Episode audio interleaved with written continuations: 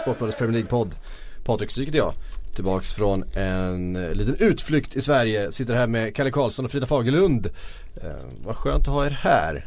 Och skönt att ha dig tillbaka. Jag funderar lite grann på vad vi ska prata om idag. Det har inte spelats någon Premier League-fotboll. Det har spelats lite engelsk landslagsfotboll. Dessutom då så är det den här goda Andreas Villander som faktiskt eh, lånade ut en tombola till mig i eh, förra veckan oerhört märklig relation vi har han och jag känner jag. Lånar tombolas av varandra och nu har han gjort en bingobricka kring oss. Ja det var han som gjorde bingobrickan, vad Precis. trevligt.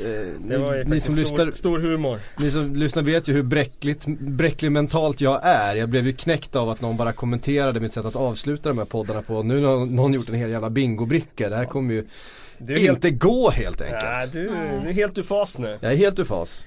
Eh, vi får väl se vem som får bingo först då. Men, eh, ja eller ska vi bara sikta på att få in alla de här brickorna i dagens podd? Det är väl inget att hålla på. Nej. Det är ju bara, det är bara omfamna. Bär dina R som troféer. Som de säger. Jag tror det kommer av sig själv alltså. Jag Jag, vill inte ens tänka på det utan Nej, jag det tror inte kommer bara det. bubbla upp. ja, jag satt och rannsakade mig själv igår efter att ha läst det och insåg att det är helt Du kunde inte sant. sova i natt? Nej så det var därför att jag, det var ju därför jag plockade in en ny sorts dryck i studion. Nej, ingen Ja. läsk den här gången. Det är o, utan kolsyra. Nej det, ja, nej det är lite, det, det är kombucha. Det är Aha. japanskt te. Jag trodde att det var en sån där flaska som man normalt, på, eller på min tid hade en sån där häxblandning i. Ja, men, Ja, precis. ja, det, det här är kanske den nya häxblandningen Ja då, just det. eh, med goda bakterier och sånt där. Det ska tydligen vara väldigt bra för kroppen. Jag, dessutom så har påskgodiset kommit där. Jag tog med mig godis in i studion vilket var en dålig idé känner jag nu. Precis när jag började prassla lite för mig själv så det här kommer inte gå. Så den får Nej. ligga där och jäcka eh, oss under den här timmen som vi ska prata. Vi får väl någonstans börja med det engelska landslaget tycker jag. Mm, de har ju spelat eh, en match det här landslagsuppehållet. De mötte Holland, vann med 1-0. Spelade väl förhållandevis bra ändå tycker jag. Eh, Gareth Southgate som man ifrågasatte lite grann när han fick det där jobbet. I alla fall gjorde jag det. Jag tycker han känns ganska intressant i den här rollen just nu. Det känns som att han tar ganska modiga beslut. Han tvingas ju till ganska svåra beslut också men han känns som att han tror på sin filosofi. Eh, låter sig inte hunsas utav den där brittiska mediakåren som kan vara ganska svår att ha med att göra. Man kan ju tänka sig hur Erik Hamrén hade varit i den där sätet. Vi vet ju hur han eh, brukade låta kappan svaja efter, eh, efter vinden, hur den blåstes. Eh, inte minst i, i spalterna. Eh, jag tror att det är ett ganska tacksamt eh, skede han kommer in i det här jobbet i för att eh, eh de har ju tidigare alltid, eller jobbet som sådant har ju beskrivits som det viktigaste i England efter premiärministers eh, position. Men han kommer ju in i det när landslaget har underpresterat och när de ska fasa ut då de stora stjärnorna som Wayne Mm. Rooney och så vidare. Och eh, när deras karriärer är på väg att dippa. Och eh, det finns ju liksom inget hinder nu för att släppa fram den unga generationen för att eh, jag tror att det är det den engelska publiken vill att han ska göra. De vill ha något nytt, de vill ha något fräscht, de vill ha spelare som brinner för tröjan och så vidare. Så att det har varit ganska tacksamt för honom tror jag att liksom genomföra den här generationsväxlingen. Sen har det ju också varit tacksam i sättet att Hela Premier League har ju ändrat spelsätt under de här senaste åren. Med det har blivit mer utländska influenser, mer trebackslinje och så vidare. Och det har ju varit ganska enkelt för honom då att göra något nytt med det här engelska landslaget. Och jag tycker han är på god väg, precis som du säger. Alltså det, det känns De har inte så bra lag. De har mycket liksom eh, Det är väldigt offensivt Ja. viktat, alltså mycket talangen finns. liksom. Men det känns ändå spännande. Ja och plus att de ändå, de har inte släppt in så många mål heller. Eh, egentligen inte sen vänskapsmötet med, med Frankrike för ja, det var ju det var ju ett bra tag sedan. Det är ju nästan ett år sedan nu. Ja. Ehm, så där har han gjort någonting rätt ju. Men det är ju den biten som han är, han är bra på också. Sen reagerade jag lite på på backlinjen som han ställde upp med. Den var ju Ja. intressant. Trippier, Stones och Gomes. ja, alltså det är ju två stycken högerbackar i en trebackslinje. Ja, Eh, vilket är lite speciellt. Ja, det är speciellt. Dessutom så spelade Kyle Walker där utanför så att det var ja han spelar ju en trea. eh, Höger i trean. Ja, Kyle Walker, men tr- och så Trippier utanför ja, precis. Ja, Så att det precis. var tre stycken ytterbackar på plan i den här fembackslinjen. Ja. Eh, tre stycken högerbackar ska jag säga. Det var fyra ytterbackar och en, en vanlig mittback. ja. Så det var lite speciellt. Men tanken har ju hela tiden varit, i alla fall när det gäller Joe Gomez tror jag, i landslaget är det ju, är ju mittbackarna spelat. Ja. Ehm, det är ju, han har väl skohornats in lite grann i Liverpool kanske som ytterback för att mittbackspositionen eh, inte har funnits någon plats för honom. Så är det ju. Eh, det är ju lite brist på annat, det får man ju säga. Mm. Alltså Kyle Walker hade inte spelat högerback i trean om det inte hade varit för att de hade saknat bra mittbacksalternativ. På tal om högerbackar kan man ju slänga in Eric Dyer som en gång i tiden var högerback Ja, i Tottenham också. Och Oxlade Chamberlain som spelar wingback till höger. Ja. Eh, så att eh, det var en jäkla massa högerbackar på den här planen. Ehm, men eh, och, och Sterling har ju också spelat wingback till höger. Ja. eh, om vi ska eh, hårdra det ordentligt. Eh, nej men det, det, det är ju uppenbart att han bygger på 3-4-3 nu och det känns rimligt. Mm. Eh, jag tycker inte att han har så bra mittbackar som vi konstaterade tidigare så att eh, då behövs det lite extra täckning. Alltså Dyer kan funka i en trea men han kommer inte funka i VM i en mittbacks tvåa. Så att, och samma sak med de andra, de som eh, vi har snackat om här tidigare om det ska in en Maguire där eller vem det nu är liksom. Ja. Så det, det, då behövs det nog tre där bak. Ja, alltså jag har ju Ni skrivit, jag, skrattar åt Maguire, Ja, men ni jag- har ju hyllat Ja, honom jag tidigare. Maguire. jag har fyra rader på mitt eh, papper till den här eh, inspelningen. Den är, en rad består bara av Harry Maguire. ja men det är, ju, det är ju fascinerande att ha en spelare som faktiskt jag vet inte hur jag skulle, alltså om man skulle beskriva hur han ser ut med ett ord så skulle det vara bakfull. Han ser ju bakfull ut. Nej men det är så bara i sitt utseende, jag vet inte. Han ser ju inte ut som en fotbollsspelare. Nej, det gör han ju kanske inte. Och jag, jag tycker fortfarande man minns tillbaka på den här soppåse-incidenten. Eller då när alla kom med sina fina necessärer till landslaget och han kom med en, plastpåse. med en ja, plastpåse, soppåse var det kanske. det var ganska extremt. Snacka om kvällstidning. Ja, herregud. Åh, man är så skadad. Nej men jag, jag är förvånad över att uh, Maguire inte var med på den här bingo-brickan. För jag tänker att vi, det är väldigt ofta vi, vi lyfter honom och hyllar honom. Med all Ja. rätt. Eh. Det är ju roligt med spelare som inte liksom på något sätt eh, Faller in i schablonbilden. Ja men precis, som, som sticker ut på vilket sätt det än är. Och bara sättet han spelar, alltså han spelar fotboll på. Vi tittade här tidigare, Kalle visade med den fantastiska landskampen mellan eh, Tyskland och Spanien som var förra veckan. Det skulle Du ska- vi få ett eget Ja, du, du, ska få eh, prata, du, ska, du, ska, du ska få prata lite om, om den och kvaliteten på den men man har inte riktigt sett Harry Maguire gå in i något av de där lagen och eh, delta. Nej, han hade varit en anakronism på den planen kan man säga.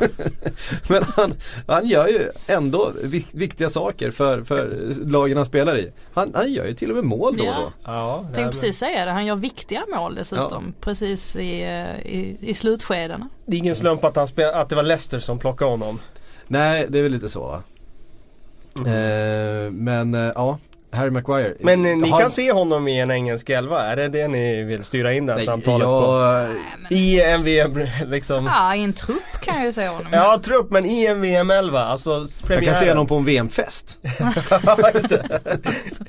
Nej men man tänker, vi har ju pratat om det att det är ju ändå lite just mittbackar. Högerbackar är det ju uppenbarligen ingen brist på. Men, Nej. men Nej. mittbackar finns det ju inte jättemånga. Nej. Så Det är ju ingen jätte, nu vet jag inte, Det är vad är status på Chris Smalling egentligen? Ja, det är ju Formen är ju, har ju varit eh, Ja, för extremt svag en längre tid så jag har svårt att se att han skulle starta en VM-premiär. Jag menar det, du Men- spelar ändå med med högerbackar där istället för Ja, Chris jo. Smalling liksom. Ja, jag, jag, inte, jag tycker inte det är fel sett till hur det har sett ut. Eh, för Walker i en back 3 så löser ju han det bara på att han är snabb och stark. Eh, att han har just den spetsegenskapen. Så det, jag, menar- kan inte säga att John Stones har ju inte heller spelat sådär jättemycket Nej, den här ändå John säsongen. Stones. Mm. Englands backframtid liksom. Det, Jo visst. Ja, det Men jag tycker väl- det är intressant ändå hur- de här svängningarna som sker. För om man går tillbaka några år så var det någonting som man visste att England hade var det ju mittbackar. Alltså det kunde de ju producera fortfarande. Även om de hamnade efter på många andra områden med teknik och så vidare offensivt. Så mittbackar, nog hade de en samling mittbackar de kunde stoppa fram när det var Ja, mästerskap. De kunde ju nu till och med de välja mellan, det. vem ska vi skicka, Ferdinand eller Terry liksom? De Ja, tycker båda och de, sen de tycker inte om Carragher. varandra Nej, liksom, så precis. att och sen, vi, får välja en. Ja men liksom. Carragher och sen det var ju en extremt bra Ja. eh, uppsättning. Och nu har de liksom väldigt, väldigt tunt på Mm. mittback. Men eh, det är väl ett tecken i tiden också med hur arbetsbeskrivningen för mittbackar har förändrats. Så där är ju Stones eh, är ju en sån som, som är en modern mittback på det sättet. Och där har ju inte England lika många som andra länder har. Ehm, Sen så eh, en spelare som eh, Michael Keane som man ju trodde kanske skulle ta ett kliv nu när han flyttade till Everton har ju nästan gått tillbaka till sin utveckling från den fina fjol, fjolårssäsongen eh, och har ju inte alls vuxit ut till någonting speciellt i Everton den här säsongen. Nej, eh, sen är det väl ganska många i, i Everton som inte riktigt har tagit de där kliven som man kanske trodde att de skulle göra. Jag vet vi snackar ju till exempel om Sandro Ramirez jättemycket i somras. Det, det fick man ju käka upp för att det har ju inte, det hände ju ingenting där. Eh, så jag tror att Keens eh, få, alltså, utveckling tror jag har mycket att göra med hur Everton har sett ut den här säsongen ja. också. Ja absolut, det har ju varit rätt dysfunktionellt. Man kan ju konstatera att Tarkovsky har gått om honom. Som är kvar då i Burnley och, ja, och, ja, verkligen. styr där. Ehm, och gjort det väldigt bra. Hur skulle du ställa upp det här landslaget om vi tar ut en eh, 3-4-3? Vem ska vi ha i mål till att börja med? Är det Butland? Eller Pickford? Ja det är nog Butland ändå.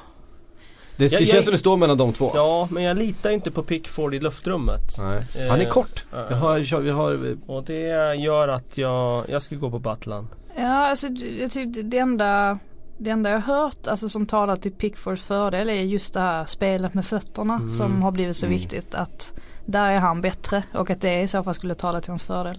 Mm. Men jag håller med, jag tycker inte heller att han är man känner sig inte riktigt säker ändå när han eh, men det är ett problem för England nu att det är ju inte någon man känner sig riktigt trygg med. Jag menar Joe Hart eh, eh, känner man sig definitivt inte trygg med. Pope han... har varit väldigt bra men eh, i en VM 11, Nick Pope. Alltså Nick Nej. Pope, alltså, han var inte en startspelare i början på den här säsongen. Han har gjort det jättebra sedan han kom in men är han mm. byxad för en sån uppgift? Liksom? Det, det, känns som att både Butland och Pickford har ju någonstans le levt hela sina liv med att där framme finns landslagsplatsen.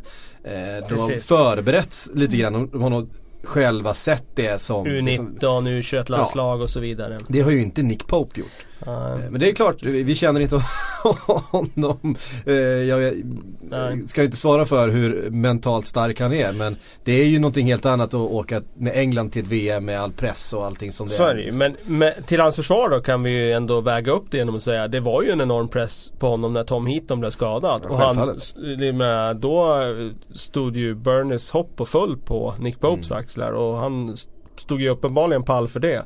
Så men ställer man honom då vet man ju att det här är en superchansning. Det kan bli fågel eller fisk. Liksom. Ja verkligen. Och jag, vet, jag menar när England och VM, vi vet ju Robert Green tvålade in liksom oh. bollar som kanske inte, han var jättebra i ligan men oh. var han redo för det? Ja kanske Nej, inte. Ganska uppenbarligen Lätt inte. att säga med, med facit i hand såklart.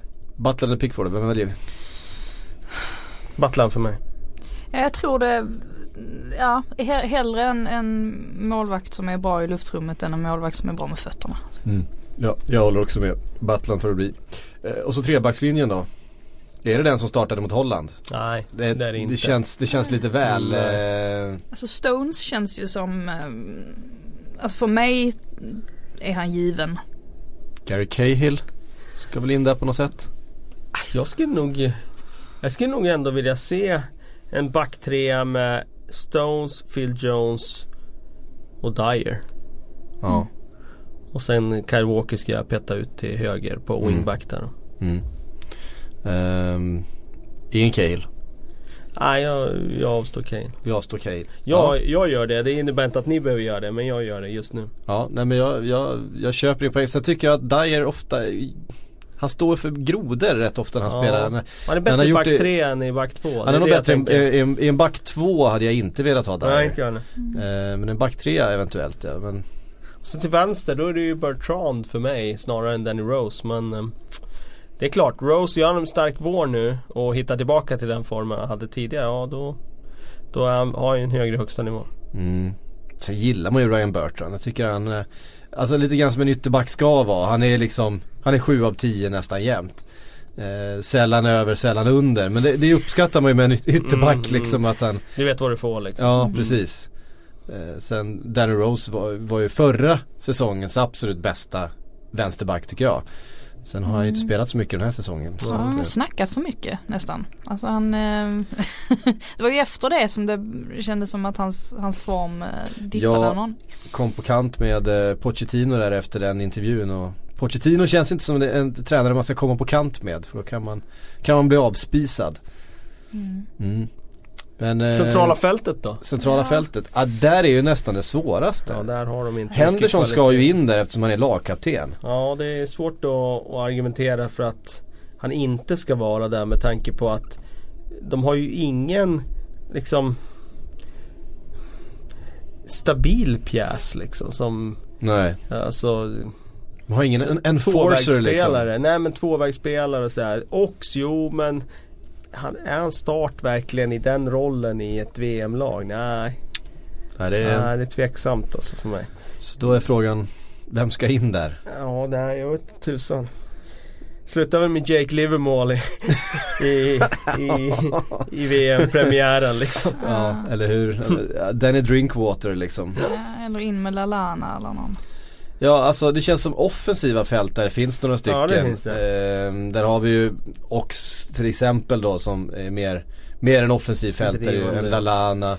Men jag antar att eh, Sterling, Lallana, Rashford, Kane är de hetaste på de fyra där framme. Ja, Antar jag.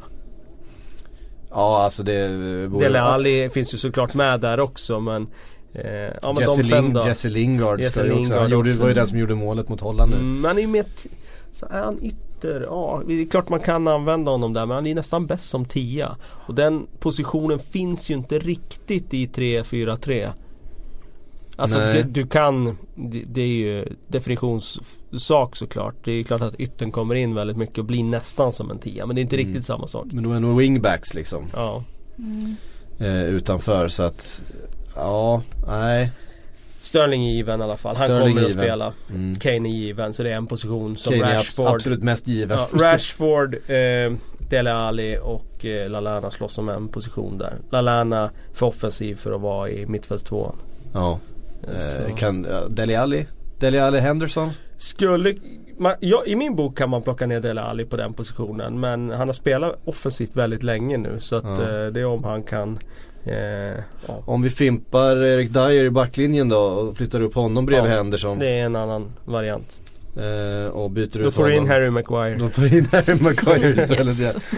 ja alltså det, är ju, det lämnar ju ett eh, kvalitets eh,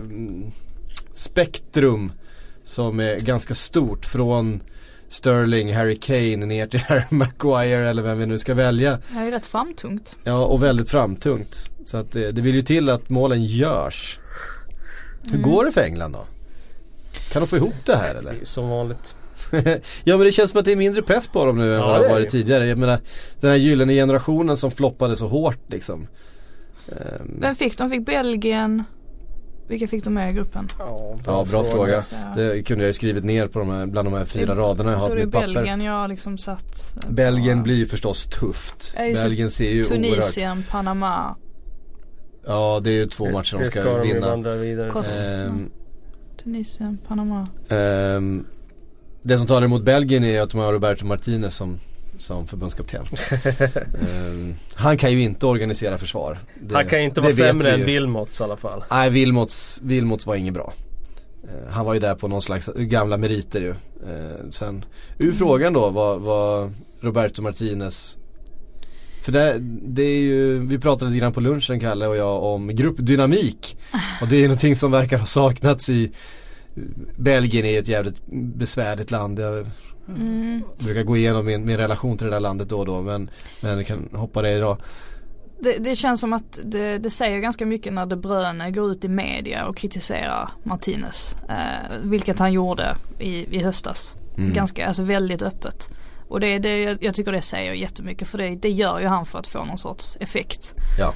Eh, så det bådar ju inte gott. Jag tror aldrig att en schism är, är, är bra eller hälsosamt i Nej. ett lag. Men de kanske har löst det fram till sommaren. Det, Det som, det som skulle kunna gynna Belgien väldigt mycket faktiskt det är att eh, Hazards nya position i Chelsea som är mer central skulle kunna komplettera De Bruyne bättre.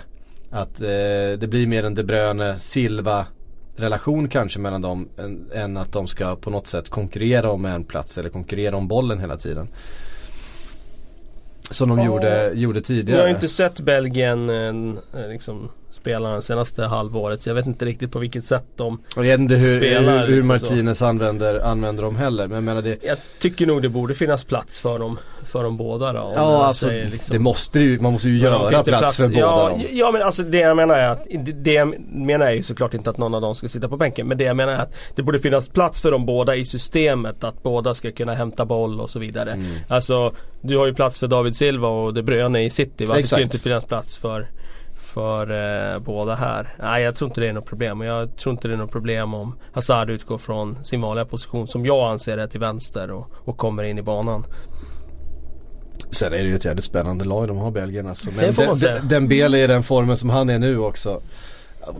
Ja, de har ett fruktansvärt bra Inte lag. riktigt lika hypat nu som det var. Alltså inför, fyra år in- sedan. Ja då var det ju verkligen, Ja. eh, alltså det snackades ju hur mycket som helst om Belgien. Mm. Det sjuka är att det här är ju så många år sedan men när jag jobbade på Expressen så gjorde vi ett eh, försök då att starta en fotbollsbilaga. Det här är alltså våren 2009, det är nio år sedan. Då ska jag skriva en grej om att Belgien kommer att bli wow. Liksom. För då var ju många av de här spelarna Mm. eh, unga. Och det var innan det bröne så. Men det fanns ju en generation då som var eh, liksom jäkligt intressant med, med Hazard som var ung och eh, ja men många sådana spelare. Mm. Eh, Så att den här belgiska vågen har ju funnits ett bra tag. Men jag håller med dig om att den största håsen var ju inför EM förra gången. Mm. Eh, Och eh, nu känns det som att ja, Nu känns, det, nu känns det som ett, ett lag som har vuxit upp lite grann också. Ja, det, det är ju många som har tagit ett kliv. De Bruyne är ju mycket bättre nu än vad han var för två år sedan.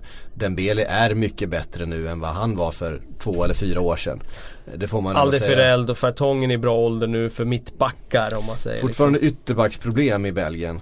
Ja de har ju inte världsklass där. Nej, det är ju enda positionen där de inte har världsklass. Får man ändå säga. Mm. Eh, Lukaku ska förslås in längst fram. Med eh, Batshuayi som, som alternativ då. Mm. Det är rätt konstigt ändå det här med att eh, när, man, när man tittar på ungdomssidan så kan man säga att ja, men det här landet kommer bli Alltså det här, här, här händer någonting spännande.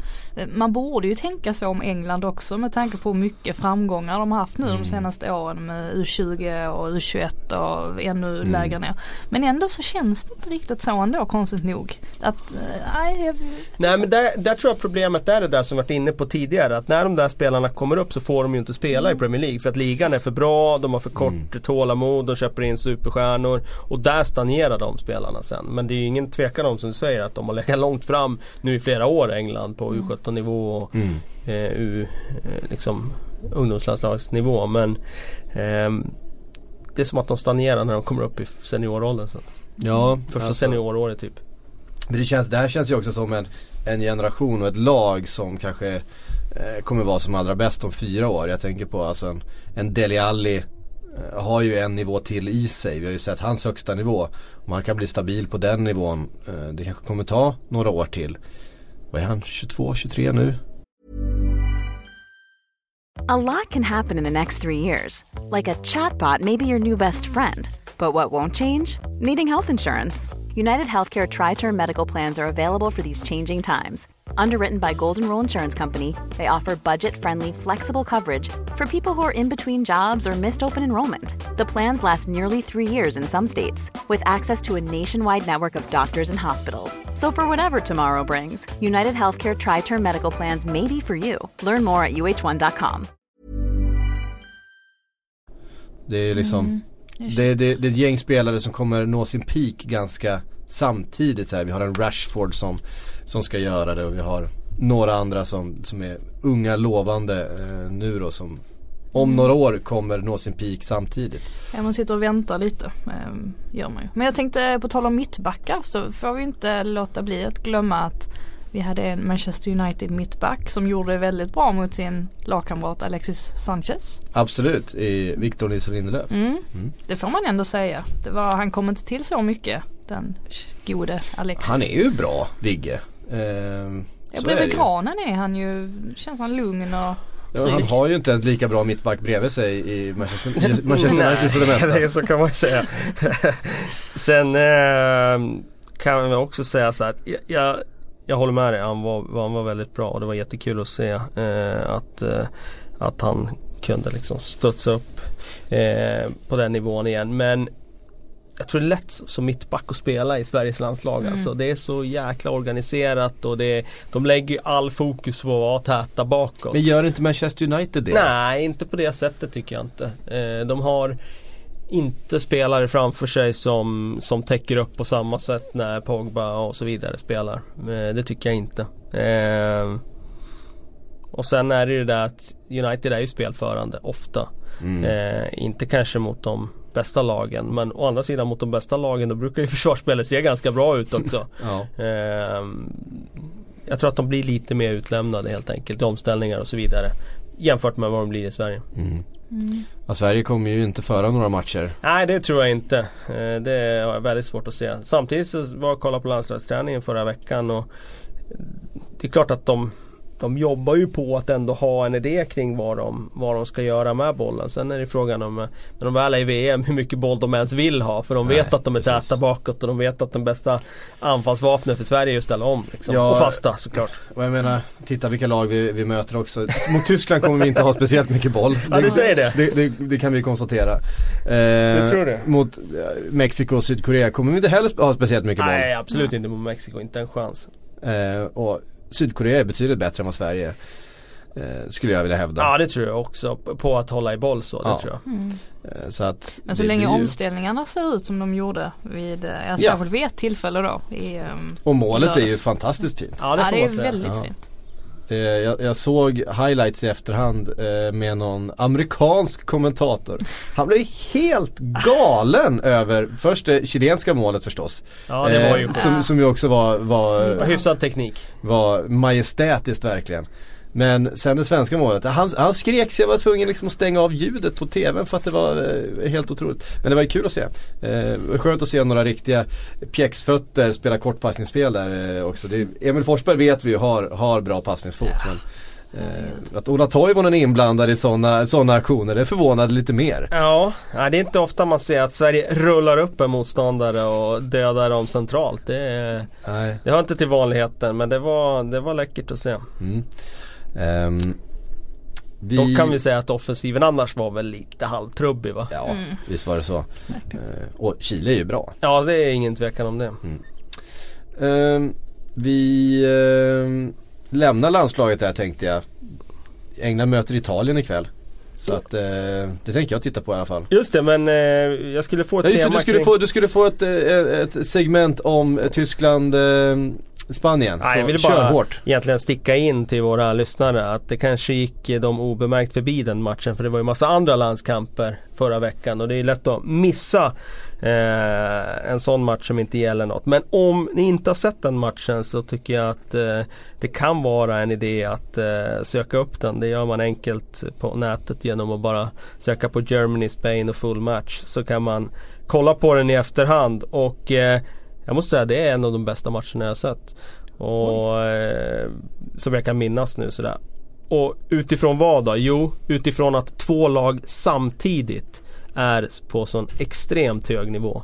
Eh, det är eh, ingen tvekan om att det här är två av de absoluta favoriterna till VM-guldet så att det är ingen överraskning på något sätt men eh, det är som att de här landslagen har flyttat fram sina liksom eller höjt sin ribba för att eh, det var fotboll på den absolut högsta nivån. Det var ganska eh, liksom häpnadsväckande ibland att se hur, hur de löste situationer eh, och den ja, bara fotbollsmässiga nivån som, som de visade upp. Det var, den var det var en annan sport än Sverige-Chile kan man säga och då är ändå Chile ett väldigt bra landslag. Ja. Men det, det är nästan som man sitter och tittar och känner att det, det här är något, det här är det är lite annan sport.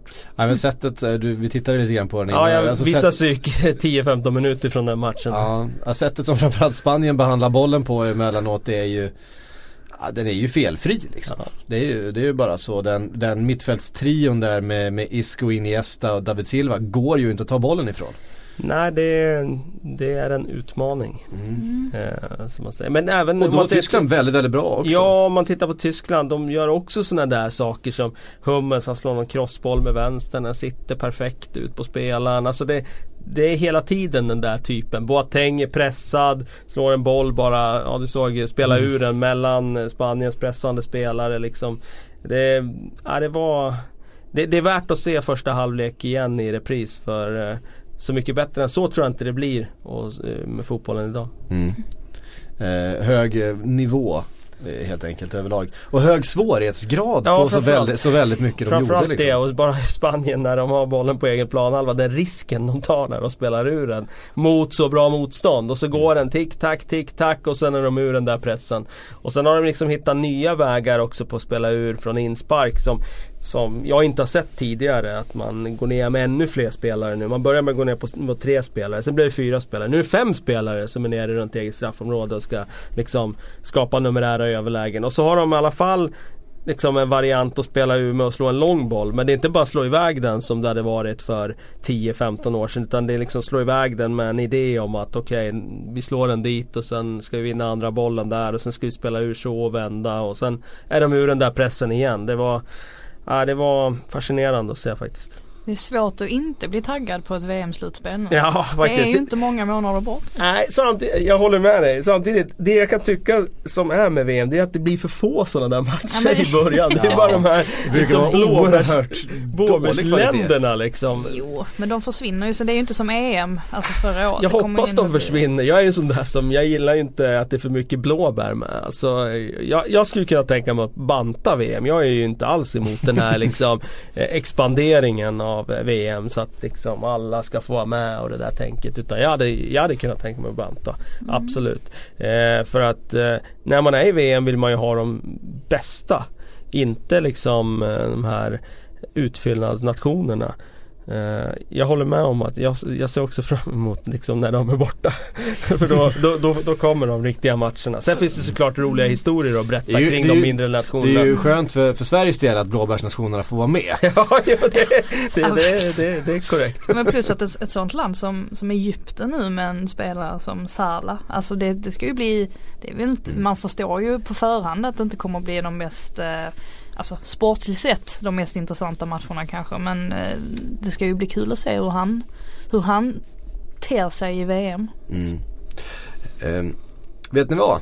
Vi ska plocka fram säsongens överraskning i varenda lag. Vi eh, kokade Oj. ihop den här punkten bara för att eh, det hade spelats så mycket fotboll helt enkelt. Så vi passar på att ta ett lite större grepp då. Blicka tillbaks över den säsongen som har spelats så här långt.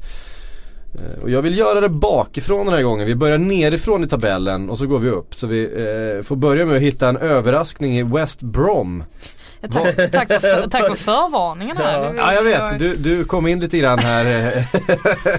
Helt oförberedd. ja. Men, ja, jag har inte funderat så mycket på det här heller men eh, ska vi kasta upp namn och så kan vi diskutera det. West Brom har ju inte, kanske inte haft så många eh, Jag är, lite överraskad över hur dåliga de är ja. och hur, hur svag, svaga vissa utav deras nyförvärv har varit. I, typ början, I början av säsongen var i alla fall mittbacken Ahmed Hegazi väldigt bra. Han var het. Och gjorde ett par mål och han har väl ändå känts som en mm. hyfsat stabil pjäs där bak med sin storlek och, och lite eh, fysik och karaktär. Annars har jag svårt att hitta något alltså i Nej det West Brom. finns inte mycket att glädjas åt. Jag kommer inte på någonting alltså. De är oerhört dåliga. Typ Rondon att han, nej, han Ja är, men han har ju alltid liksom ja, haft den där stabil, nivån liksom. i sig liksom och, och han vill nästan förvänta sig mer av honom ändå. Ja, Uh, han satt en fin tackling på Davison Sanchez vid ett tillfälle. Det är typ det jag kommer ihåg från hans säsong. Han petade in några bollar, ja, det har han gjort. Men, men det, det ska man ju kunna kräva. Ska, man ju, ska man ju kunna kräva också. Ja precis, det var ju det mål han gjorde på Wembley där. Ja, mm. det var fint. Ja det var fint. Uh, han studsade som en, ja, uh, som en squashboll på, på rondon där. Var, var det inte han, han som... är ju vansinnigt stark alltså. Ja men det var, var det inte han som tacklade McCarthy också va? Eh, det var det säkert. Det var ju också han som, eh, som skickade iväg Robert Hood förra säsongen. Eh, och Robert Hood såg ut som att han undrar vad fan det var som hände. Det är ingen som har flyttat på honom tidigare. Och Rondon bara lyfte undan honom som han var en sjuåring. Eh, Stoke då? Överraskningen. Kan vi hitta någon? Också ett oerhört eh, deppigt gäng just nu. Ja. Jag hittade faktiskt en intressant statistik där att eh, jag tycker att det är intressant med den typen av statistik just för att det blir mindre subjektivitet med den här mm. typen av eh, statistisk eh, liksom bedömning av hur bra en spelare är i en match. Mm. Bara utifrån hur många passningar han har slagit rätt, hur många tacklingar han har vad han liksom gjort.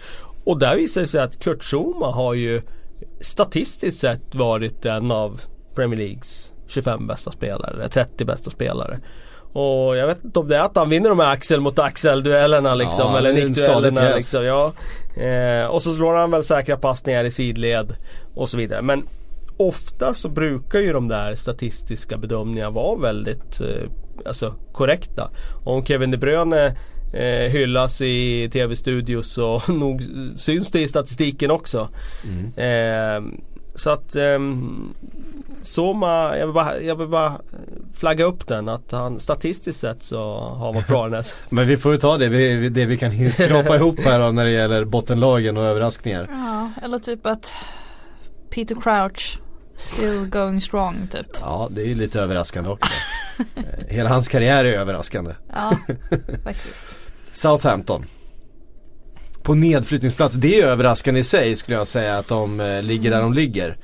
Eh, det är ju ingen positiv överraskning på, nå- på något sätt. Riktig misär där liksom. Ja, det, det Alltså det som var överraskande var ju Lemina i början där när han var Mm. sensationell men han har ju verkligen eh, eh, planat ut Ja, planat och, eh, ut och, även dippat. tagit djupdykningar ner i eh, ja, ner i spat. Han eh, eh, kan ju inte klassas som någon slags, eh, med tanke på att han är den dyraste värvningen de har gjort någonsin, Mm. som någon, ens Mm. någon succé.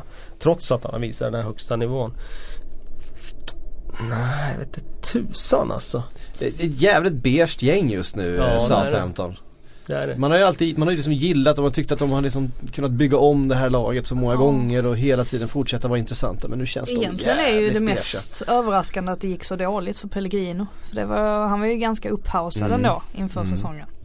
Och varför var han det egentligen? Nej, jag, jag har ingen aning. De kom in med, det blir som det kommer in någon, eh, så, så säger alla att, alla engelska experter att oj, det, han har, han har eh, möjlighet att bli en ny Pochettino. Alltså det är alltid det, är alltid det där att man vill hitta den här liksom lite mer exotiska tränaren som kan Det komma har ju in varit och, en resa ut för sen Pochettino lämnade. Så är det ju. Han byggde ju en oerhört st- stark grund i den där truppen och i, det där, i den där klubben.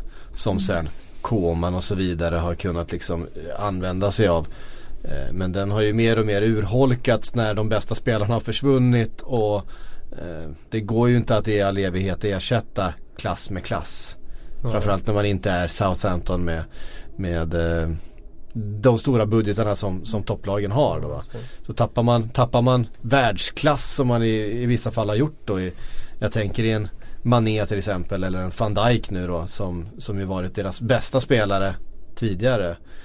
Och framförallt när man tappade sitt första gäng där, sitt, sitt riktigt sammansvetsade när, när Lalana försvann som var kapten och eh, även andra, Schneiderlin försvann och eh, Luke Shaw.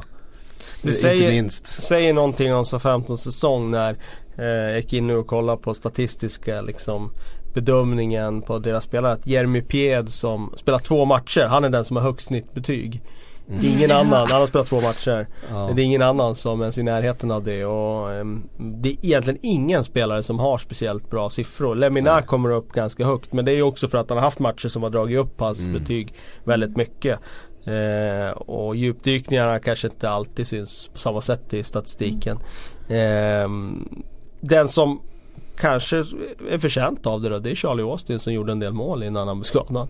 Ja, Mm. det skulle vara det. egentligen det mest, det man kommer komma ihåg SA-15 för säsongen eh, 17-18. Det är ju egentligen van Dijk övergången. Eh, 837 miljoner. Mm. Det, de blev ju historiska på det sättet i alla fall. Mm. Så att det är det, Det är man tar med något. sig. Ja Om man, om man ska bli historisk för något så är det att sälja spelare till Liverpool. Såvida de, inte, såvida de inte åker ur, då kommer det nog bli en ihågkommen hos fansen i alla fall. För För att man Jo. åkt ur i alla fall. Alltså det känns inte som att det har det känns som att det har påverkat dem mentalt mer än att det har påverkat dem så mycket på planen. För han var ju inte sådär jättebra i, i Southampton det, det här, den här säsongen. Han, han, det, han hade ju huvudet på, ett an, alltså, på Nej, flytt redan liksom. Nej nej, det håller jag med om men ehm, Men hela hanteringen, alltså hela, hela, hela transfersagan, alltså den, den påverkar ju dem mycket. Jag menar, så bra som, som van Dijk var förra säsongen. Det är klart, hade han spelat på den här nivån för dem under hela den här säsongen, då hade de legat på en annan tabellplacering. Mm. Eh, Det är man ju rätt säker på. Ja så är det. Eh, På 17 plats hittar vi West Ham. Oj. Det är också ett sorgligt gäng. Var ska man börja? Är det Arnautovic som forward där som är överraskningen ändå? Ja men Ja, för han, kanske ändå, då. han kommer ju ändå igång. Ja, Alltså, ja. får man ju säga. Eh, ja, alltså det finns så mycket som är dys- dysfunktionellt i den där klubben alltså, Som man skulle vilja eh, lyfta i ett annat sammanhang men, men så, jag, jag jag kan inte komma på någon klubb där det har fattat så många felbeslut. Och som har haft så många möjligheter och haft verkligen potentialen att bli nästa lag. Att, att, att börja närma sig toppklubbarna. Så har ju West Ham haft klart störst och bäst möjligheter till det. Eh, man har en ganska stor ekonomi, man får en arena gratis. Eh, man har ett ganska bra lag att bygga någonting på. Men man, liksom, under hela den här processen så har liksom typ 90% av alla beslut fattats varit fel beslut. Eh, och även om man har lyckats balansera upp sina böcker lite grann nu på slutet. Så vem gör inte det i den här ligan med de intäkterna från, från, eh, från Sky Sports? Eh, om man ska vara riktigt ärlig. Så att det finns en del Eh, vad heter de? Gold, Sullivan och Gold försvarare som säger att ja men de har ju i alla fall sanerat ekonomin till viss del. Bara, mm, jo, svårt Ja. att inte göra det med de här intäkterna. Ja med de här intäkterna samtidigt som de inte investerar någonting i och får en, får en eh, arena som tar vadå 80 000 eller någonting. ah, inte riktigt men. Men 60 000. I stort sett gratis. Så nog fan ska de ha lyckats med det i alla fall. Eh, men om man ska hitta en överraskning, ja det får bli Arnautovic då kanske. Från Stoke. i- Ja det är inte från start den här säsongen utan det är mer från det att han, att han kliver upp från, på forward. Han var ju typ Sen har- säsongens sämsta värvning fram till så att han, eh. David Moyes kom in och, och satte upp honom på topp. The football genius. Ja. ja. Vi rör oss vidare till Crystal Palace. Ja, alltså där vill man ju säga, där ser man ju Zaha spontant. Mm. Eh, men sen får jag faktiskt, eh, faktiskt lyfta Sörlott lite ändå som Ja, kom men in nu under januari och, och ändå har sett stabilt. Alltså just om man ska prata överraskningar. Jag Ja, hade ju inga precis. förhoppningar på Sörlott att han skulle göra någonting i Premier League. Nej exakt. Men, eh, men han har ju faktiskt varit bra sedan han kom in och, och varit väldigt, eh, väldigt viktig i de matcherna, väldigt deltagande. Alltså varit, haft en nyckelroll i det spelet. Mm. Ehm, lyckats med ganska mycket saker också. Ja, och sen så Roy, alltså det är ju ingen överraskning kanske att han ordnade upp det där men det var ju ändå en väldigt eh, tuff sits att komma in i Crystal Palace i. Alltså när, En- Och ganska många kritiska röster också. ja. En överraskning var ju att han blev eh, Londons eh, tränare of the year eh, tidigare i vinter här. Före sådana som Pochettino Ja, till var- exempel. Nej, Jag vet inte. Den omröstningen görs eh, utav så här, Football Writers Association och vad fan det heter. Och så ska de då utse Londons eh, bästa tränare. Eh, eh, omröstningen måste ha skett i något läge då Pochettino, du vet, förlorat en match och Roy vunnit någonting för att han vann den i alla fall. Sen är det ju konstigt Han att man inte väntar med en sån omröstning till efter säsongen. Ja men de Det gick på kalenderår då eller? Ja. Ja, ja eh, Nej det var den här, det var säsongen. Säsongen? Ja visst. Skojar du? Ja, ja men, men de röstade ju, det var ju någon månad. Ja, alltså Ja, det, okej. det var ju, Ja, men, det- okej, men det är samma sak som att omröstningen för årets spelare är ju redan, har, är redan gjord. Ja jag förstår ju inte det. Vi har snackat om det där förut. Jag fattar inte det. Nej, Men det är dagens teknik, det skulle ju kunna ha den där omröstningen på en, ett dygn. Ja, det är Skicka klart. till deras telefoner man får svara med en knapptryckning Mm. bara. Och sen är det klart liksom. Då kan de ha det timmarna efter säsongen är färdigspelad skulle de Ja. kunna ha det. Mm. Eh, men ja, det har vi snackat om tidigare. Men eh, ja, det var, det var intressant där att Roy eh, Ja. fick den utmärkelsen. vi måste kriga på här för nu, det- klockan springer på. Eh, Huddersfield, överraskning. Eh, allt. Där finns det några stycken. Ja, Moy Ja, får man ju Moy. säga Ja. ändå. Ja, Monier tycker jag också. ja Monier har varit jättebra. Ja, han var i och för sig håsad inför ligastarten. Han var ju stora värvningen liksom. Från Montpellier. ja. Säger jag Schindler, mittbacken skulle kunna vara också. Mm. Vem ska vi slå fast då? Jag vill nog säga Moy ändå. Ja. Jag tycker att det är den, den bästa spelaren de har och, och Ja. eh, att han skulle komma upp i, i Premier League och leverera på det sättet är ändå överraskande. överraskande. Swansea. Carval, Carvaljal är ju överraskningen där. Han kommer från en ganska så här, vad ska man säga, tre plus tillvaro i England. Efter ett antal säsonger i andra klubbar kommer in och bara styr upp det här ho- hopplösa gänget fotbollsspelare i Swansea. Om vi ska ta någon spelare, då skulle jag nästan säga Alfie Måsson alltså. Med tanke på att jag har varit eh, lite Inte- eh, kritisk till honom. Inte för att han liksom eh, sämre än någon annan utan mer att, eh, att han skulle vara, bli liksom den stora mittbackschefen där. Det såg jag inte framför mig men han har ju faktiskt utvecklats enormt mycket. Mm. Så att eh, Måsson för mig är överraskning, absolut. Mm. Newcastle. Det är överraskande att de ligger så högt som de ligger jag. Men Ja. eh, eh, LaSalle, eh, mittbacken, SL, ja. Lesell ska man säga kanske. Eh, har överraskat på mig. Kommit in och blivit en ledarfigur. Figur. han fick ju kaptensbindeln och helt plötsligt så började han leverera på ett helt annat sätt. Ja, Dubravka kanske man också ska lyfta som Mm, ja verkligen, kom in och en eh, grym debut om inte Ja, annat. ja. Ja, fram, framförallt sannerligen. debuten var ju, var ju hyfsad. Ehm, hittar vi några andra överraskningar i det där laget? Nej, Nej, vi går vidare. Brighton. Ja, alltså spontant Izquierdo kanske och Glenn Murray måste man ju ändå. Glenn Murray, Glenn Murray måste man ju, måste man ju hylla. Att han, att han fortfarande ens kan springa är ju fantastiskt. Det kan han Att ju han knappt kan springa men, änd- men ändå har gjort vadå typ 12 mål. Gross säger det också. Eh, definitivt. Gross är deras bästa spelare. Ja, och framförallt den starten han hade i höstas där han öste fram eh, poäng där med assist och grejer. Mycket skapade målchanser och så vidare. Nå, jag skulle nog säga Gross ändå. Mm. Eh, överraskningen i Watford då? Dokore är det väl. Ja. Din favorit. ja. Richarlison blev ju ett Ja, bra förvärv också. Eh, Richarlison som han startar där. Ja. Det skulle kunna vara också.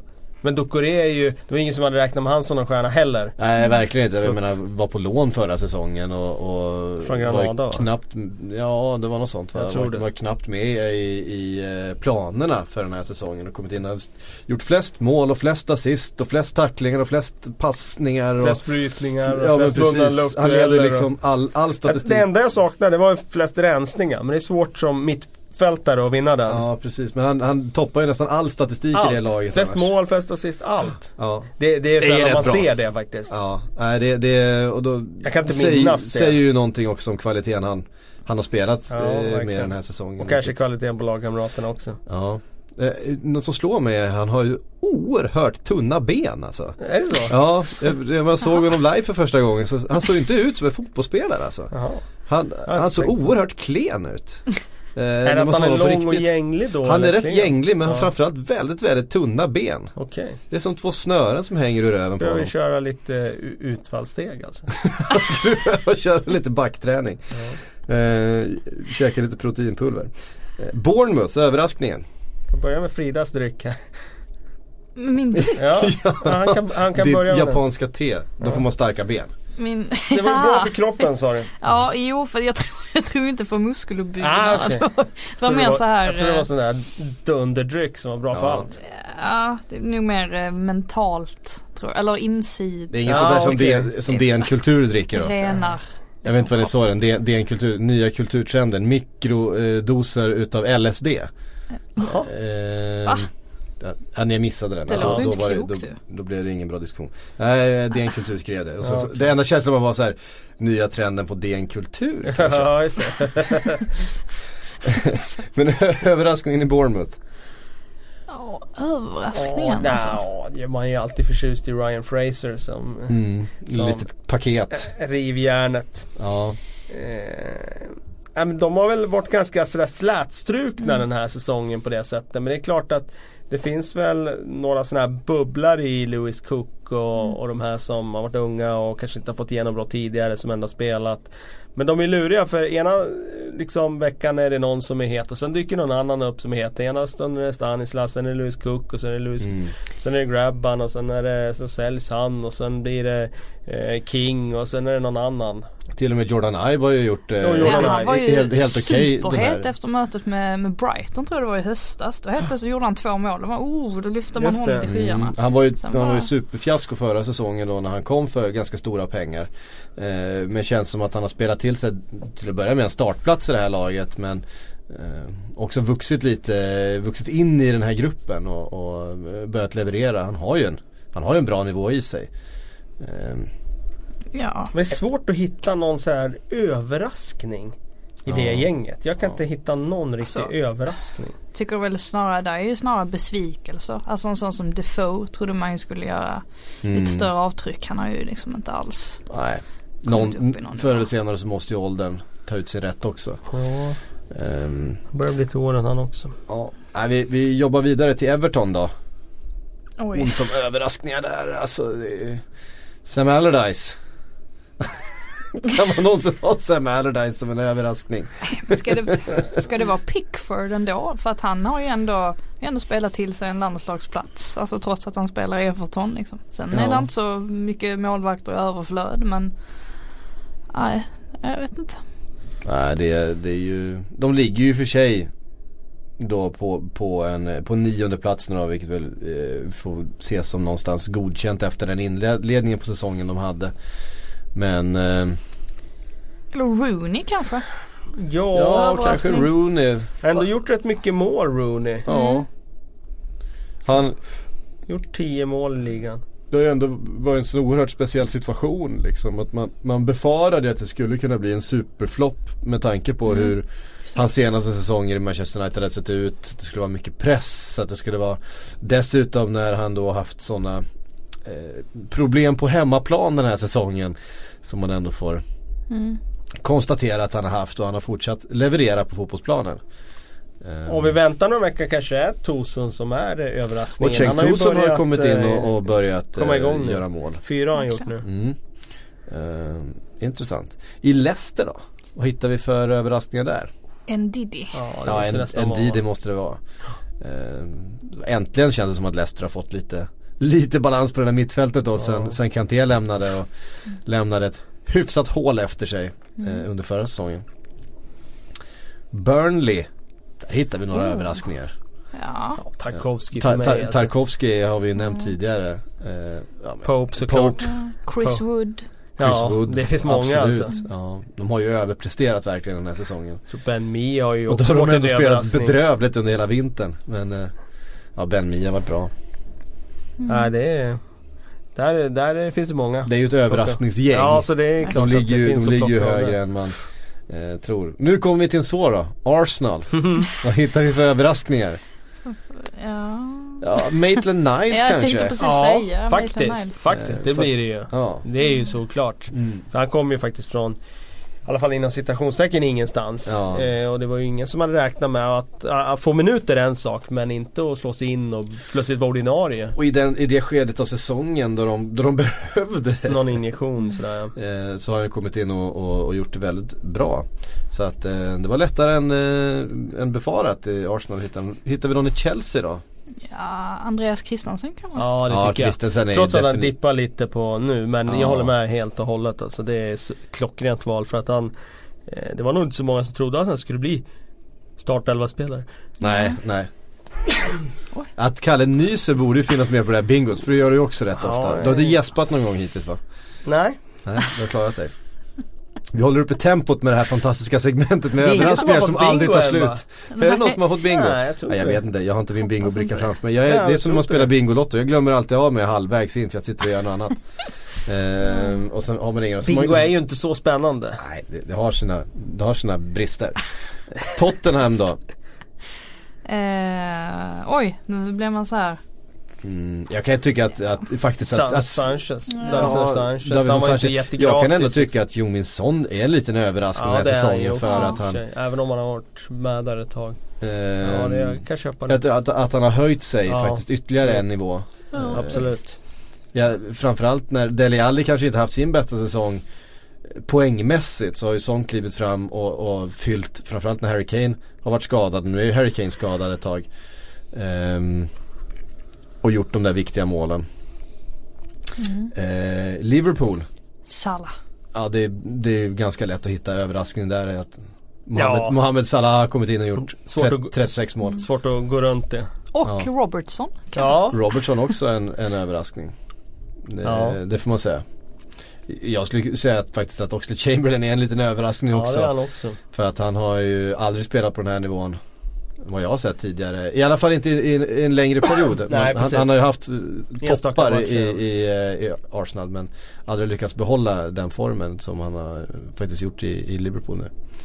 Eh, Men det är svårt att se förbi Salah.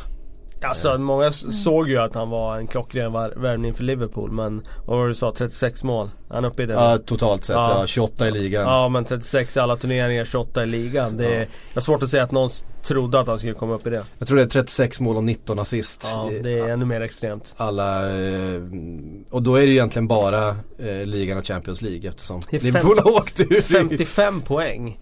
Det är extremt bra. Det är extremt bra. Ja. Eh, ja, det är helt sjukt. Hur, hur han har överträffat allting egentligen. Han skulle kunna, alltså det är åtta matcher kvar att spela. Han är nu sex poäng ifrån ehm, eh, Shearers rekord. För antal gjorda mål under en Premier Under League-säsong. säsongen. Ja. Mm. Ja, det är. Gör han, gör han tre mål till då är han uppe och tangerar det näst högsta som har gjorts i en Premier League-säsong. Ja. Det är tre mål på åtta matcher. Ja. Det känns ju som att han kommer göra Ja det. det gör han om man är hel. Ja, det, det är ju under snittet som han har hållit hittills. Ja. Så att eh, fortsätter han på snitt då är han uppe, och han har, gjort, han har gjort 28 mål på 30 matcher nu i ligan. Eh, är han på snitt då går han ju förbi Alan Shearer som den mesta målskytten under en säsong. No, alltså Någonsin sen, sen, sen Premier League. Ja det vore ju Eh. superhäftigt alltså. Eh, I sin första säsong för en klubb. Ja. Det var det väl visserligen för Shearer också. Det var väl Black, Blackburn eh, när de tog titeln va? 96. Mm. Som han, 10-5 tror jag. 95. Mm. som han gjorde Var 34 det? mål. Okej. Ehm, vilket är det mesta. Mm. Ehm, Manchester United. Du drömde dig bort lite där. Ja, jag drog, jag, det jag drog liksom, iväg där. Ja, så var det. Alltså Manchester United, Manchester United. alltså tycker väl ändå att Lingard har Ja, väl varit en Lingards liten vinter. överraskning. Alltså Ja. att Matic var oerhört bra i början på säsongen var ju kanske ingen överraskning. Nej, Han har ju varit väldigt inte. bra i många år. Ehm, men Ling, Lingards är ju utveckling. överraskning i Manchester United, absolut. Mm. Det är ingen tvekan. Eh, har väl kanske, eh, kanske den som har, har drabbats mest utav Alexis Sanchez eh, intåg. Eh, för han, han, han hade ju en plats där och, och producerade ju faktiskt Ja. väldigt mycket eh, avancerade. Alltså det var ju inte så att han, att han bollarna råkade studsa in på honom utan han skapade ju väldigt mål. mycket själv. Mm, snygga mål. Gjorde ju något so- solomål där borta mot Watford, var Ja, det var ju fantastiskt Ja. vackert. Ehm, finns det en mini-överraskning i, i Ashley Young som eh, också hade en sån fantastisk eh, formtopp där under Mm. eh, några matcher. Ja, Gamle räven. du kanske kan skohorna in honom där på en sån Ja, precis. eh, andra plats där kanske. Manchester City då? Ja, där tycker jag det finns, finns flera. Eh, även om det inte är överraskningar i sig men att Sané spelar på den nivån han gör. Det är ingen överraskning, han har ju jättepotential men jag såg ändå inte den här liksom, snabba utvecklingen upp till att bli världsspelare. Man var lite orolig med tanke på Claudio Bravo. Eh, så har ju Ederson Ja. gjort det väldigt bra. Ja, verkligen. Det var också en överraskning för det visste man ju inte alls vad det var eh, inför säsongen. Det är en helt annan sak att spela i Portugal. Sen finns det ju fler, alltså De Bruyne är ju en överraskning att han eh, är så han- här bra. Att han Så lyckats, lyckats ta en nivå till. Ja, det är en överraskning att Agüero kommer tillbaka och plötsligt är nummer ett och bara öser in mål. Tycker jag är lite en överraskning. Jag tycker Otamendi är en överraskning utifrån att ja, han har ju verkligen. varit utskälld tidigare men gjort det väldigt, väldigt bra nu. Jag tycker Kyle Walker är en överraskning i att man, det är klart man kunde se att det var en bra värvning för City. De får in snabbhet och, och på den positionen där Guardiola verkligen vill ha speed. Jag kan tycka, jag kan tycka har att Raheem, Raheem. Sterling är en överraskning också den här säsongen. Gjorde mycket så, mål i så, början. Så, mycket mål han gjorde har han ju Mm. inte gjort tidigare. Ja. Så det där finns det ju 5-6 att välja mellan och det är egentligen bara att alltså Men det är mest- väl antingen Ederson eller Sané tycker jag. Ja, alltså. Vad säger ni? Mm. Ja, det är ju lite olika skeden av säsongen. Ederson framförallt i början eh, blev man ju, var ju ett, ett utropstecken. Eh, Men han är ju helt, alltså han eh, han är, ju, han är ju så modern på det sättet. Alltså att just det här med uppspelet och med fötterna och när, hans utkast och han är, känns som att han är en annan dimension på det sättet. Alltså som Mm. målvakt. mm, Det är ju också en bit av överraskningen liksom att han är den typen av målvakt. Inte Absolut. bara en bra målvakt. mm. Där gick vi igenom allihop.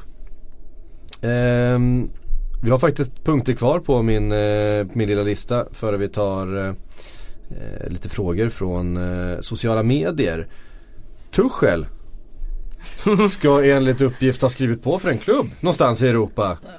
Da, da, da. Är det Arsenal? Är det Arsenal Frida? Är det Arsenal? Det tar Svara, väl, ja eller nej? Vi tar väl det med en nypa salt, gör vi inte det? Det känns ju lite Jag tar inget med en nypa salt. det, kan, det känns ju lite märkligt att uh, Tuchel skulle tacka nej till Bayern München för det första. Det, bara det känns osannolikt tycker jag. Uh, jag tror snarare att det här är en agentgrej. Att de är oense i Bayern om de ska ta in Tuchel eller inte. Mm. Och då sätter de press på dem genom att göra så här. Sen tror jag alldeles säkert att han mycket väl kan hamna i Arsenal. Vi har ju snackat om det innan. Att han är eh, klart att det kan bli så. Men eh, jag tycker det är lite konstigt att det först dyker upp Arsenal och sen nästkommande dag så dyker PSG ryktet upp. Mm. Det säger ju någonting. Det är något lurt på gång. Det är något lut, lut på gång, det kan vi vara rätt säkra på. Eh, sen, hur är Tuchels aktier just nu? Jag menar Visst han fick igång ett Dortmund som hade underpresterat säsongen innan och fick upp dem på en hyfsad nivå igen men Han skapade ju inga underverk direkt med det där laget. Får man inte säga. Nej, det gjorde han inte och det är klart att tanken tog slut där efter ett tag och det gick ut för men Han Han kom var också ju- på kant med rätt många i, i, inom föreningen ju. Inte minst då sportchefen som nu är i Arsenal vilket ju skulle kanske tala emot en flytt just dit. Jag tyckte att han känns som en spännande tränare redan i Mainz. Eh, Mm. Alltså liksom han står för någonting och känns som en eh, Han har en identitet så, så att jag, jag kan inte svara på riktigt hur hans aktier står idag. Jag tycker att de borde stå högre än vad de eh, gör. Samtidigt när han kopplas ihop med den här typen av jobb. Ja, om, det är- nu, då my- är- om det nu ligger någon substans i det, det vet vi ju inte. Då eh, är det ju uppenbart att eh, de här stora klubbarna också ser att han har kvaliteter. Men och, i, i, publikens ögon tycker jag att hans aktier kanske står lite lågt. Och skulle Tuchel komma in, betyder det då att den här Frankrike-stämpeln tvättas bort från Arsenal? Helt plötsligt så är det ju en inte överväldigande majoritet tyskar, det kan man inte påstå. Men ändå, alltså både Mkhitaryan och Aubameyang har ju, de pratar ju tyska. Och så har du Özil. Uh, Mertesacker kommer att bli kvar i, ja, i klubben. Ja. Kolasinac. Ja, Kolasinac, oj jag har helt glömt bort honom. Ja Mustafi också, herregud. Ja, Ja, ni, ser ju Och en själva. tysk sportchef på det. Ja det, det är Mm. Och de Ja. har ju uttryckligen sagt att de vill jobba efter en tysk modell. Och nästan Eh, alla fran, fransmän är ju borta förutom Koscielny. Alltså, Vi är något på spåren. Vi är något på spåren. Det kanske blir Nagelsmann istället. ja inte omöjligt. Mm. Hans aktie står ju inte lika högt nu Nej längre den har ju dip, dippat lite grann men, men som sagt Men det tycker ju, jag också är Han är bara fel. 14 år gammal så att man får inte vara för hård mot honom. Ja. Eh, Jag har också lovat att vi ska fatta ett eh, snabbt beslut eh, åt Luke Shaw vart han ska få igång sin karriär igen för att han kan inte vara kvar. Jag tycker så synd och han blir ju så jävla mobbad utav, utav Mourinho varenda vecka. Han mår ju inte bra. Var, vad ska vi göra med, vad ska Luke Shaw ta vägen? Hur ska han få igång sin karriär? Jag har ett eh, möjligt Ja, alternativ. jag har ett förslag. Ja, Kalle, kör. Han stannar, Mourinho går. Luke Shaw stannar, Mourinho går. Ja, det var mitt förslag. Jag hade föreslagit ett rakt byte med eh, Danny Rose. Det har ju för sig skrivits ganska mycket i engelska pressen. Ja, Ja. precis. Men, men är inte Pochettino en, en eh, tränare att få igång en Luke Shaw med all den talang och Ja, det alltså, re, alltså få in rätt mentalitet på killen, kanske sätta honom på en diet. Ehm, En diet. han, har, han har blivit an- anklagad för att vara lite, eh, lite otränad. Han får, han får eh, dricka då då. lite kombucha. Så. Han får dricka kombucha. Eh, Mourinho bort säger du? Ska Jag, jag tror att det skulle gynna väldigt många spelare individuellt i Manchester United om han eh, ersattes av en annan tränare. Och det tror jag kommer gynna laget också. Mm. Hörrni, vi har fått massa frågor. Jag har svårt att se att Paul Pogba skulle gråta över det. Jag har svårt att se att eh, Nej, Luke alltså, Shaw skulle gråta över det eller att eh, ens eh, någon annan spelare skulle göra det. Matic, Matic möjligen. skulle kanske Matic möjligen. tycka att det var jobbigt. Eh, Juan Mata skulle nog inte ha något emot det heller. Nej, Det jag tror inte någon annan förutom Matic skulle tycka att vara emot det. Eh, Rasmus eh, skriver om Pochettino hade lämnat Spurs, säg i sommar eller senare, hur borde Spurs jobba i rekrytering med ny tränare? Förvaltare eller nybygge igen? Idealist eller stort namn? Ehm, ja, förvaltare mer tycker jag. Eh, de behöver inte bygga om och bygga nytt så utan mer förvaltare. Och Ett då, ungt lag fortfarande liksom. Ja precis. Och de, eh, de kan vara i behov mer av De kan vara mer i behov av liksom en förvaltare med ett namn än, än nybyggaren. Som det känns. Mm. Sen är det ju en balansgång det där. Det är klart man inte bara kan ta ett namn och liksom sätta in Sven-Göran Eriksson där för att han är ett namn liksom. Utan det är klart att det, du måste ju ha en, ha en tränare som kan förvaltare också liksom. Och, Sven, Ja, det är så- ett, Big ett, ett, namn, ett namn från Fridas barndom, Sven-Göran Eriksson. Ja. Jag såg honom på flygplatsen för några veckor sedan. Jaha. Alltså, Ja. Vad- Såg du vilken flight han borde? Så Ja, han åkte lägga- från, från Östersund till Stockholm. Ja. Så att, lägga ihop trådarna här så vi vet. Östersund! ja. Ersätta Potter! Alltså nu har ju Potter skrivit på ett nytt kontrakt. så Ja men ju man väldigt, vet ju aldrig om det finns någon klausul där. Nej, ja, det är sant. Det är sant. En Sven-Göran Eriksson-klausul. Om Svennis hör av sig så går Ja jag. just det. Eller om Svennis har fått för sig, han vill ju köpa en klubb har han avslöjat. Ja just det. Eh, om han nu har fått för sig att han ska göra exakt samma resa som Potter så har han kanske varit uppe och Ah, rekat lite. rekat där. Inte en helt dum tanke. Nej. Ehm, Jonas Åkerblom är inne lite grann på det som vi har varit och tassat på här med tränare och vilka som är kvar.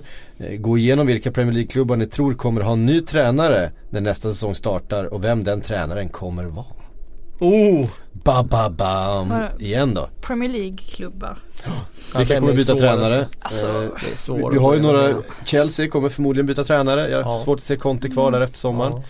Där kan man se en har Ja, svårt där att se, alltså Mark Hughes, att han ska bli kvar jättelänge i Southampton. Om de klarar sig kvar.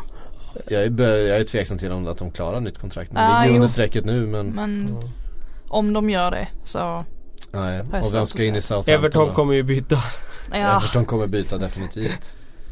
Och där skulle man ju gärna se en nybyggare. Eh, en, eh, eh, Det men blir väl Marco. Silva nu den här gången. Nu får de ju honom gratis istället för att betala 100, Ja, just det. 140 miljoner för hans eh, signatur. Mm.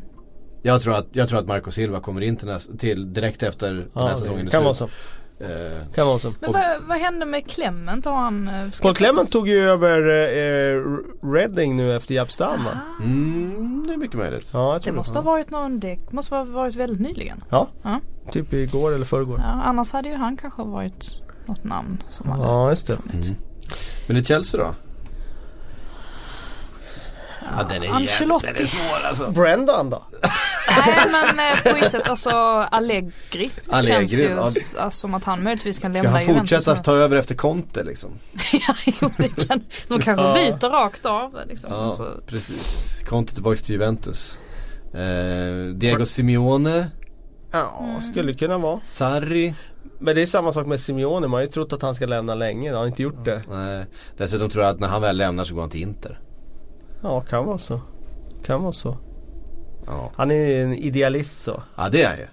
Det, han följer ju sitt hjärta. Ja, han kommer inte springa efter, efter Nej. plånböcker och, Nej, det gör han sannerligen inte. transfersummor liksom. Nej. Det, Sarri hade ju varit oerhört spännande såklart. Men eh, eh, så kul ska vi nog inte ha. nej, jag Nej sen är det svårt Jogi att veta Löw. för att allting, allting hänger ju ihop också. För om man kollar på Bayern nu, om de ska ha in en ny tränare i sommar. Ja men då, ska, då kommer ju de plocka någon stor tränare. Alltså det, det som känns som att allting, Det blir, det är ett enda ja, det kretslopp. blir en rundgång. Eh, men sen är ju frågan, en sån som Sarri, han är ju verkligen idealist. Skulle han Mm. acceptera att jobba i Chelsea under Mourinho, eller under Abramovic menar jag, med den typen av struktur?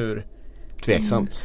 Ja, kanske. Jag vet inte. Det är klart att det finns en nivå där pengar pratar tillräckligt mycket men Vad, vad heter han, Leipzigs tränare? Eh, Hasse Nilsson. Ja. Ja precis. Det är ju också ett namn som nämns inte minst till Bayern München förstås men, Mm. men eh, har gjort det oerhört bra där.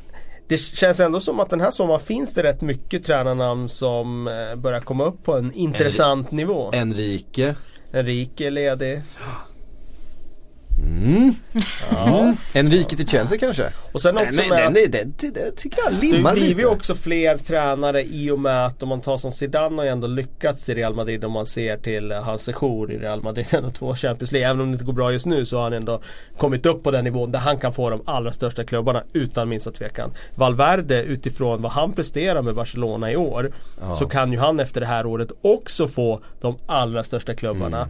Mm. Ehm, vad heter han, vår vän i PSG, eh, mm. Emery. Ja, Unai, han har ju ja. liksom haft en superstor klubb nu och liksom vinner ligan med bred marginal. I och för sig då ut i Champions vilket har varit besvikelse. Men han skulle ju också kunna ta en av de, inte de största men en av de stora. Så det finns många tränare nu känner jag på marknaden som har kommit upp till den kategorin där de kan koppla samman med de största klubbarna. Plus att de klubbarna också, tror jag, hoppas jag har förstått att bara det här med att plocka namn som Carlo Ancelotti eller vem det nu är där uppe Mm. eh, det räcker inte utan de måste också titta på vad de vill ha. Och därför tror jag att sådana här kategorier som Hasselhüttel, Sarri, Tuchel är också med nu och slåss om de där jobben. Mm. För att alltså man känner tänk, tänk, tänk, tänk att Zidane skulle ta över ett PSG nu. Han lämnar Real Madrid efter sommaren. Eh, de åker, säger att de åker ut Champions League i kvarten här nu. Eh, ligan är ju som såklart körd. Han, han lämnar, du vet, hem till Frankrike. Ta över ett nytt stort. Alltså jag ser ju det floppa så jävla hårt. Ja fast eh, är det inte så ändå att alltså, om du ska träna de här absolut, absolut, absolut största lagen med de absolut största stjärnorna. Det är väl i stort sett att man ska hålla dem nöjda någonstans för att spela kan de ju. Och alltså visst att du ska klara av den taktiska biten och sånt, det är, det är väl självklart. Men han om någon kan ju gå in i ett omklädningsrum och få respekt med sig även från en sån som Neymar. Alltså är det, det tror jag inte Emery kan. Eh, på samma sätt och jag tror inte att, jag tror inte att alltså, Laurent Blanc, jag tror inte han hade kunnat göra det heller med Neymar. Alltså men däremot Zinedine Zidane, där har du ju ett namn som verkligen för med sig den typ, typen av respekt. Ehm, vi tar en fråga till. Sen eh, måste vi knyta ihop den här säcken. Jag tänkte, jag skulle, jag, jag, jag tänkte på, bi- på bingobrickan där. Ja. Om jag skulle hjälpa någon att få bingo här på slutet. Ehm, Otto Myrberg skriver, vad tror ni om Wolves chanser nästa säsong i Premier League? De är nog eh, bra om man tänker på Eftersom de kommer värva, Ja, värva ordentligt de, de investeringarna som sker just nu i den klubben så känns det som att de har bra grundplåt för att etablera sig i Premier League. Mm. Och samtidigt om man tittar på under halvan också så det finns ju så många lag som egentligen är inblandade i bottenstriden så att kommer du upp, det är svårare att gå upp och vinna serien än att eh, liksom komma upp och vara en av de 10-12 klubbar som riskerar att åka ur nästa säsong. Mm. För det kommer det ju vara, även Ja. nästa säsong. Ja, jag är helt övertygad. Eh, det känns ju. Alltså Wolves med det projektet de har och, och Jorge Mendes i liksom med, med allting som han står för och allting som han kan göra för en sån klubb och pengarna som de har. Eh, Allt han står för och allt han inte står för. och allt han inte står för. Eh, kanske ännu mer. Så det är klart att eh, Wolves chanser att ta en mittenplacering nästa säsong är, Oh, är ganska, mitten till och med. Ja, Ja, jag, jag ja. tycker inte att det är alls att det är, vi ser vi ser nykomlingar ta mitten nu med betydligt mindre resurser. Eh, ett Brighton och, och så vidare va. Så att eh, varför inte? Vet ni vad? Var det allt? Var det allt vi hann? Det var allt vi hann. Okej, det, var, bingo! det, var, det var faktiskt Det var faktiskt eh, ganska eh, länge sedan vi inte hann mer. Men eh, tack för att eh, ni kom hit Kalle och Frida. Om en vecka så har jag påsklov igen. Igen? Va? Då, då har jag påsklov. Vad, Förra vad, veckan. vad gör du? Jobbar du ens?